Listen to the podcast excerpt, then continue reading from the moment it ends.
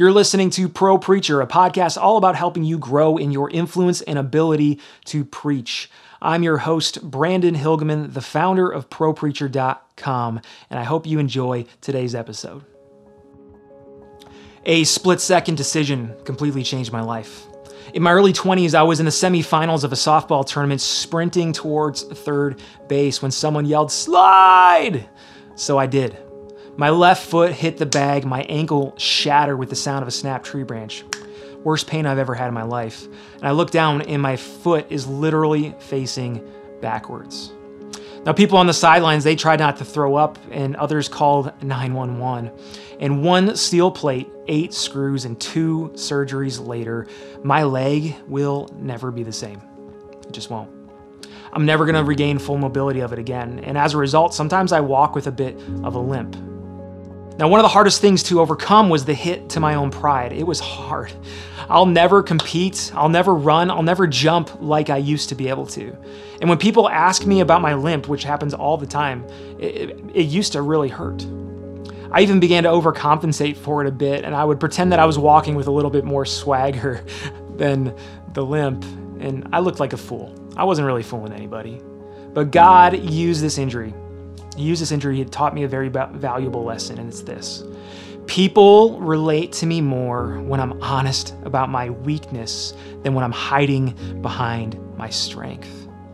You see, while confidence is very important, humility is what wins the day. The more I talk about my struggles, the more people seem to open up about theirs. And the more I talk about my weakness, the more that people seem to relate to me. So, pride, it's an ugly color on you.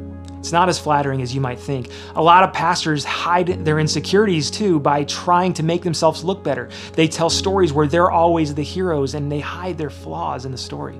And they rarely admit their mistakes. Some pastors even begin to obsess over their image. They start picking out more stylish clothing. They start changing their hair, hairstyle to be more trendy. And their looks become a way that they project this well crafted persona to the world. Now, there's nothing long, wrong with wanting to look nice. But when it becomes an obsession, it becomes a problem. But here's what we all know is true people are more endeared to a pastor who is honest about his limp than one who hides behind their swagger. There's something about a prideful preaching that just turns people off. You've probably heard them and you feel this way too. What people want and what people really need are preachers who are real and honest about how hard it is to follow Christ in a broken world. Authenticity is what we're craving. We want the real you, not some fake. You see, nobody in the Bible had it all together except for Jesus. And even Jesus showed authentic vulnerability. Just look at Luke 22 41 to 44. And look at Paul's example. He wrote in 2 Corinthians 11:30, "If I must boast, I'll boast of the things that show my what? weakness."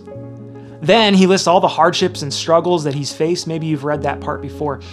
Paul could have become proud with all of his accomplishments and the influence that he had in the church, but instead, what happens? God allows him to have a thorn in his flesh. And when Paul asks God to take that thorn away, the Lord replies to him, My grace is sufficient for you, for my power is made perfect in what? Weakness. It's 2 Corinthians 12 8. See, Christ's power is made perfect in your weakness. You got to hang on to that. So, why are we all acting like we've got it all together? You aren't the hero. Jesus is. He's the Savior, and we are the ones who need the saving, right? The more you're open about your shortcomings, the more people will relate and they're going to open up to God about theirs. The more that you pretend like you have it all together, though, the more you advance that lie that people have to have it all together to follow Christ, or that they have to have it all together to go to church. It's when we're broken that we need Christ the most, and it's when we're broken that He works through us the most. So, if you want a fast way to improve your preaching right now, start preaching with a limp, not a swagger.